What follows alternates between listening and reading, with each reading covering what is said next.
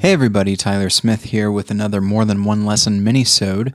Um, this one is going to be perhaps a little rough, but before we get to that, I wanted to let everybody know that uh, More Than One Lesson is currently sponsored by Faith Life TV, which is a new streaming platform that uh, shows a number of uh, documentaries, uh, films, and then uh, has a number of resources for uh, the type of Christian that I would say that my listeners are, which are discerning and looking to engage on an intellectual level. And so uh, there's a, a lecture series that I've been uh, watching, or rather listening to, but you can watch it.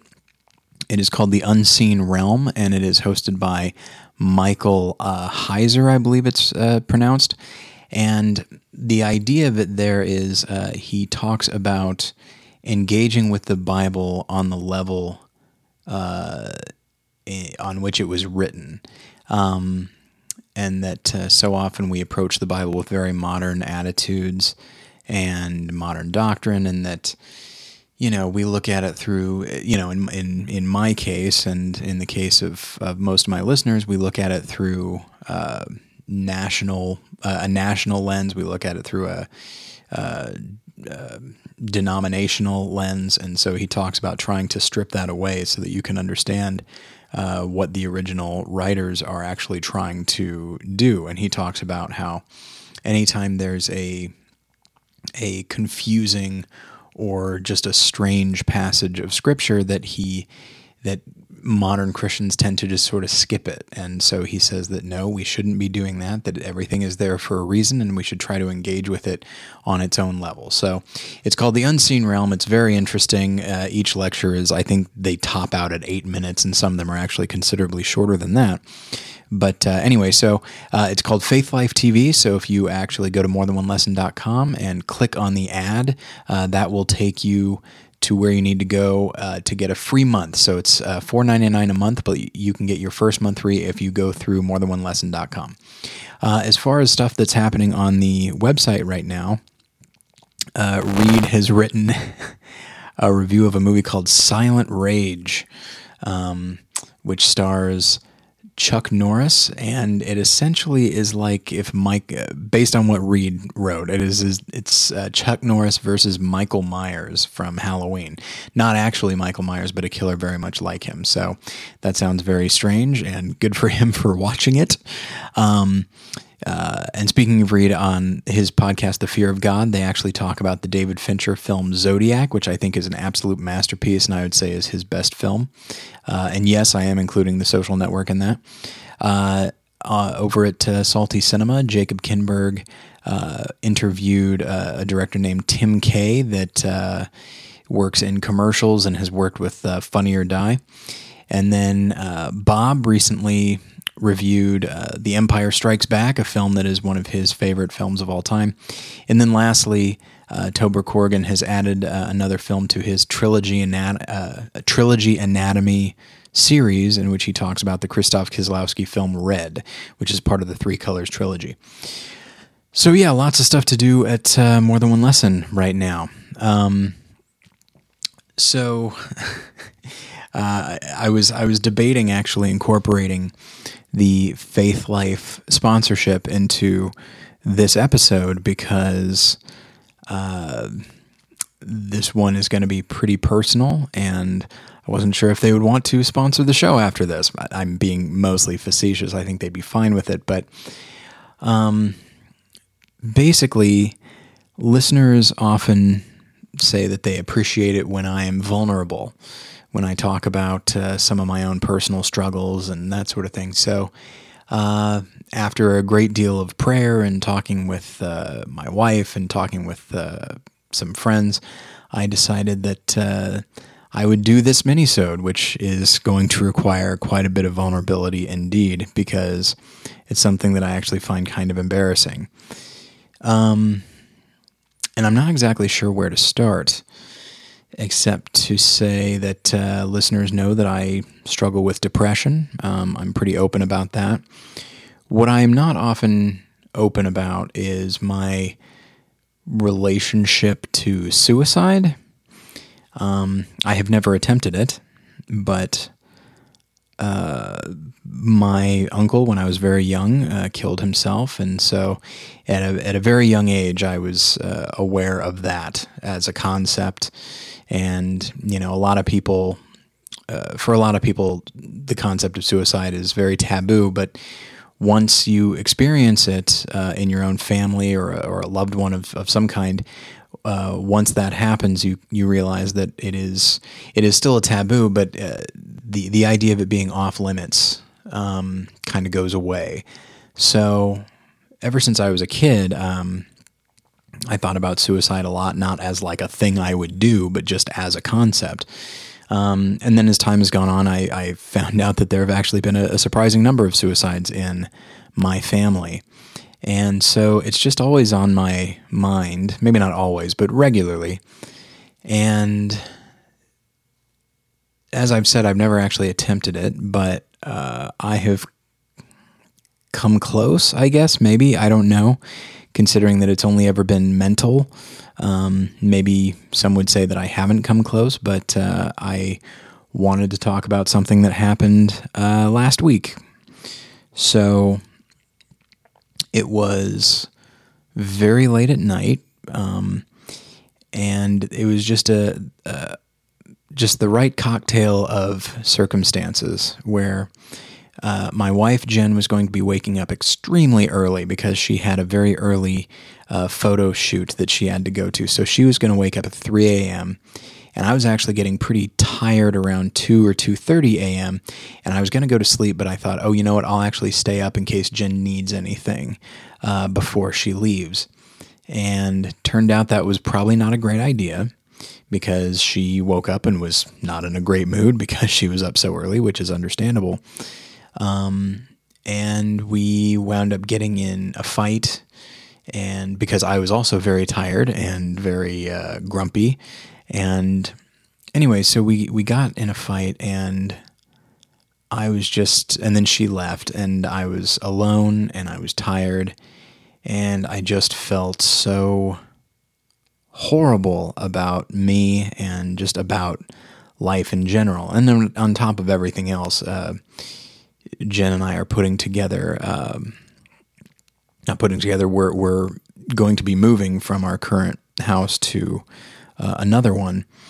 And that'll probably be happening in about a week, but I don't know if anybody has ever moved, but it is a remarkably stressful situation, especially if both, uh, you know, both me and my wife are, are working right now, and then I was just finishing up school, uh, or at least the quarter. And so there's just, you know, both of us are very preoccupied, and we do have a tendency to take things out on each other and project things onto each other when we're very preoccupied. But anyway, so she left, and um, and I was feeling very, very down. And I guess I should give a little bit of a little bit more background, which is um, years ago, um, I kind of developed my I kind of de- developed my plan for if I would if I was ever going to kill myself, this is how I was going to do it. And the plan was I would uh, take a a whole bunch of uh, Tylenol PM. Um, you know, which essentially was a, a, sleeping pill. That would that's what I would do is I would take a lot of that, and then I even thought it out that like so I would do that late at night, and then I would actually go and sleep in our guest room because if I actually laid down next to Jen and then she realized later what was going on, um, she would then be particularly traumatized because for a while she would have been laying next lying next to a, a, dead person. So I didn't want to do that to her because I knew it would be enough. It, would be difficult enough for her, and um, so I figured like okay, I would take a bunch of pills and then I would go lay down in the guest room, and then she would discover later on the next day uh, what was going on. Um, even as I say it now, it just sounds so horrific, and uh, and I can't imagine if it were her because we keep very different hours, and so it's not uncommon for me to sleep much later than than she does, and so if that were to ever happen, we actually don't have a guest room right now, but if that were to happen, I'm sure she would just assume I was sick or something, and after a certain point would probably come into the room to try to wake me up and find that I was not going to be woken up. And I can't imagine how horrible that would be for her. So, um, so yeah, as uh, you can tell, this is some pretty pretty rough stuff that I'm talking about. Um, and we, when Jen and I were in marriage counseling, we talked about the idea of suicide and the impact that it would have. And you know, my therapist said, like, you know, on a scale of one to 10, what would you say, you know, 10 being you're absolutely going to do it, uh, and one being you, it's not even in your mind. Uh, you know, I, would say that I usually hover around three, but that sometimes I jump up to seven or eight. And uh, he said that that's not very good. But uh, anyway, so this is something that is clearly on my mind a lot. Um, and so to go back to this very late night argument that I had that we had and uh, all of that. Um, so it was about 4:30 a.m. Uh, Jen, I think, left around four, and about 4:30, like I couldn't sleep, and I was very angry at her. I was angry at me. I was just feeling, and I was feeling very despairing, and uh, it got to as I said, I'm not very proud of this. I'm actually quite embarrassed by it. Uh, it got to the point where I actually uh, dug through. We have a, a, big box of of our pills uh, because we're working towards uh, adopting a kid, they they tell you to basically lock all of your uh, all of your medicine away.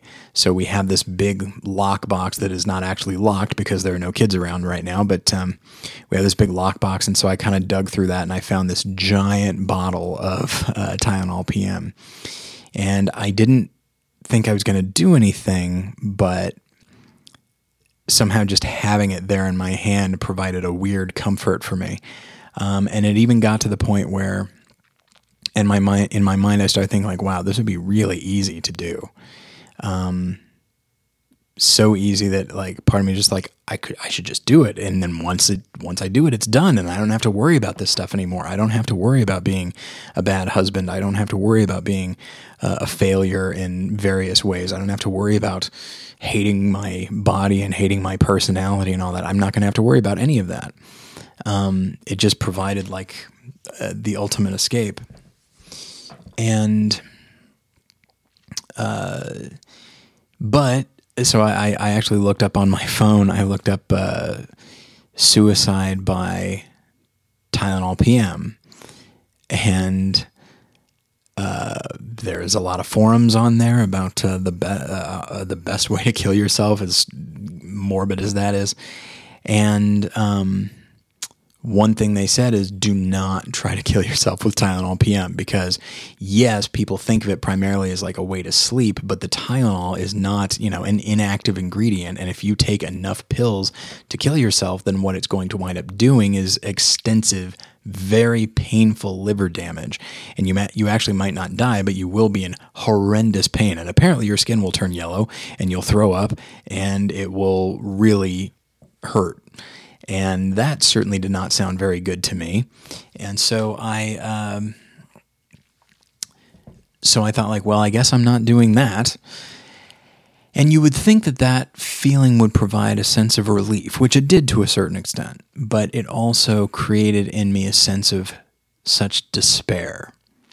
Um, because I felt like, you know, uh, uh, this was like an escape for me. It's one I was not I didn't think in the moment I was going to take advantage of, but once I realized that like once that door was shut to me and I didn't feel relief, but instead I felt trapped. That was the word that I used. I felt very trapped.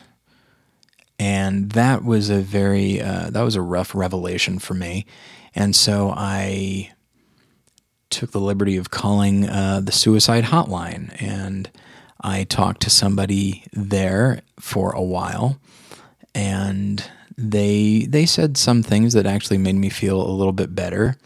One thing is they mentioned that if you have a history of suicide in your family, that uh, because what ultimately everybody dreams of escaping from their life uh, sometimes and from themselves.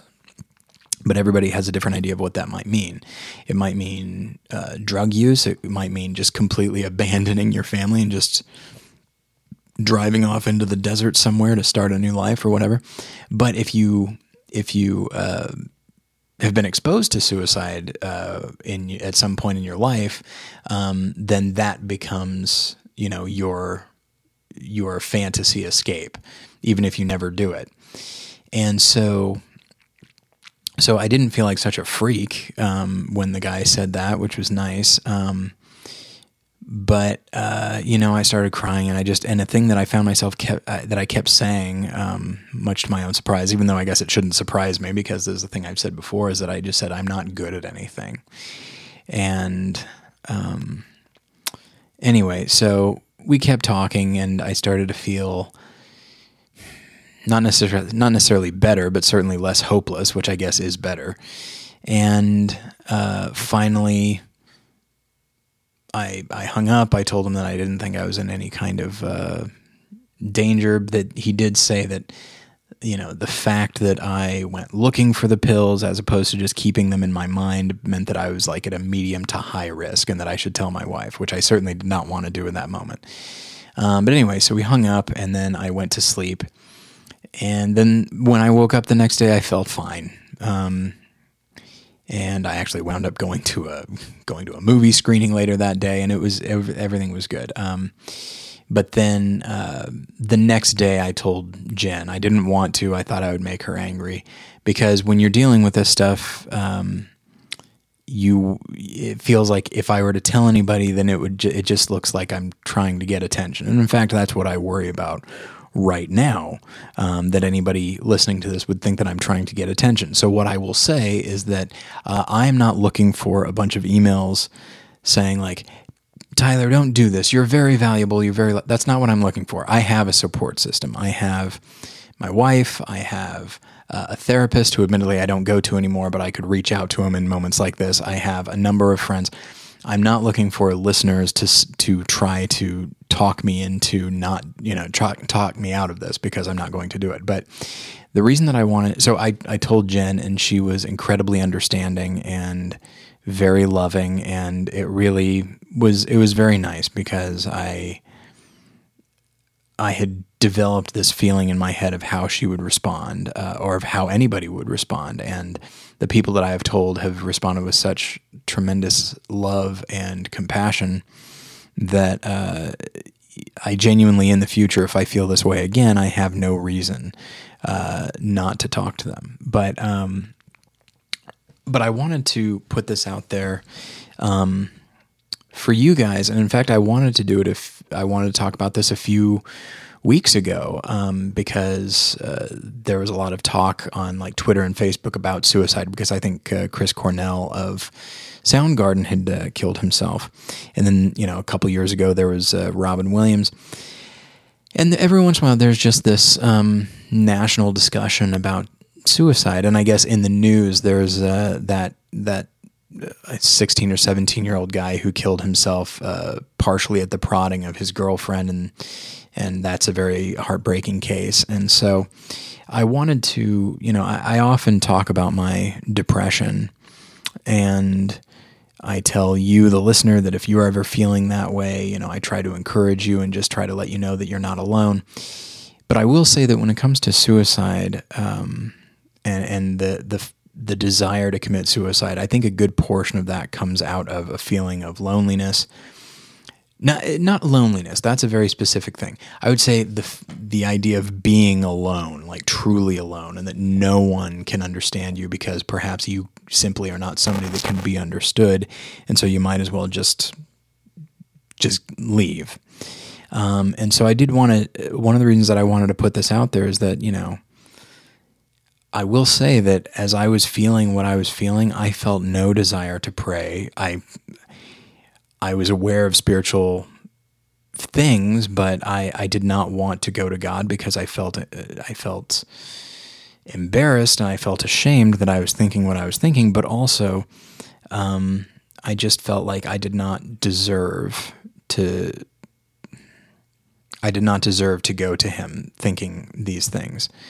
And I felt like God, as I often feel like, I felt like God was very distant and um, and that he had nothing to say to my current uh, state of, of being and state of mind. So, so you know, I'm a Christian and I believe, uh, you know, all the Christian stuff, and I feel like there is hope, and I feel like there is joy, um, and there is encouragement to be found in the gospel.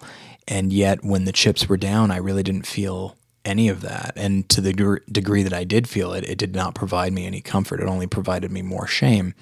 And so that is the thing that I am going to need to deal with. And, you know, people talk about, eh, listeners have said they appreciate when I'm being vulnerable. Well, this is me being vul- vulnerable, that my faith did not provide me with comfort, and that uh, my marriage did not provide me with comfort, and that all I wanted to do was leave. And even though in the moment I didn't think that I was going to, uh, the amount of comfort I took in the idea of killing myself was it was very disheartening.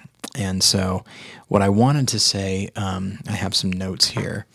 Uh, what I wanted to say to any of you is that if you're ever feeling this, if you're ever feeling so depressed that you actually want to end your own life, um, you know there are some deeper spiritual things that and and emotional things that need to be addressed but you probably aren't in the space to do that so i would say first there's just some basic logistical things that you should ask yourself i would say ask are you tired um, you know i feel like if this had happened um, there's only one other instance in which I've been so despondent that I actually called the suicide hotline. That was about two years ago. And once again, it was very late at night. I was very tired. And once I went to bed and then woke up later, I felt much, much better and was astonished that I ever got uh, as far along as I did. Um, so if you're so ask, are you are you tired? Are you hungry? I know it sounds weird that just you know eating something might make you feel better, but it really does. Um, or drinking something, probably not alcohol, but just like physical malnourishment can actually make a huge difference on your on your emotional state. Uh, are you stressed? Jen and I are in the midst of a move right now, and that can be tremendously stressful um, because while you're, you know, when you're stressed, you just feel like it's easy to feel like you're never going to get out of this. And so suddenly an escape sounds pretty good. Are you angry, which tends to come out of stress? Um, and then are you lonely? And so you know, a lot of these, you know, if you answer yes to these or to any one or any or maybe all of these questions, you know, the question uh, then for you is what can you do about it? Now, if you're tired, you can probably just go to sleep, um, and that can make a huge difference. If you're hungry, you just eat something. Those are the simple ones. When it comes to stress, there might not be uh, a simple solution to that, except maybe to sort of make a list of things to do and work out how you how and when you're going to do them and then give your give yourself permission to not try to do everything all at once. Being angry, there's not much that I can recommend about that except to maybe talk to somebody um, about what you're so frustrated with. And along those lines, if you're feeling lonely, reaching out to somebody uh, is something I would highly recommend, but maybe not everybody has that. Maybe not everybody has somebody that they can reach out to. Uh, in which case, what I was going to say is you're welcome to talk to me, uh, Tyler at morethanonelesson.com. And if you email me, I will do everything I can to respond as soon as I can. And what I will also do is give you my uh, Skype name and phone number, and we can very specifically talk. Um, so if you if you don't have anybody else, feel free to reach out to me because I certainly know what you are going through and I can talk to you on that level. I feel like, you know, when you talk to people who don't deal with depression and people have never thought about suicide, they can be remarkably sympathetic and they can do, you know, they can provide the companionship that you might need. But there is something.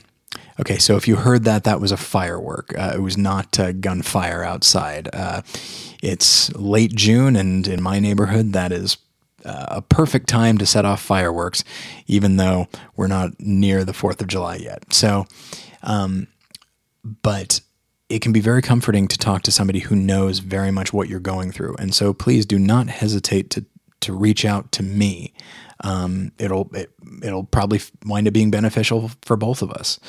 Um, and more than anything, you know, I'm not going to act as though I'm that I'm some kind of guru or teacher or something like that, but a surprising number of people say that they get some level of comfort from this show. And so, along those lines, I just want to say that this is something that I experience and something that I can relate to you about if this is something you struggle with. Um, and sometimes it, I guess there's that idea of misery loves company, which actually sounds kind of cynical. But what I will say is that, you know, when you, the reason that I feel embarrassed when I talk about this is because I feel like nobody else deals with this. Nobody else, everybody else is stronger than I am. I feel very weak when I think like this.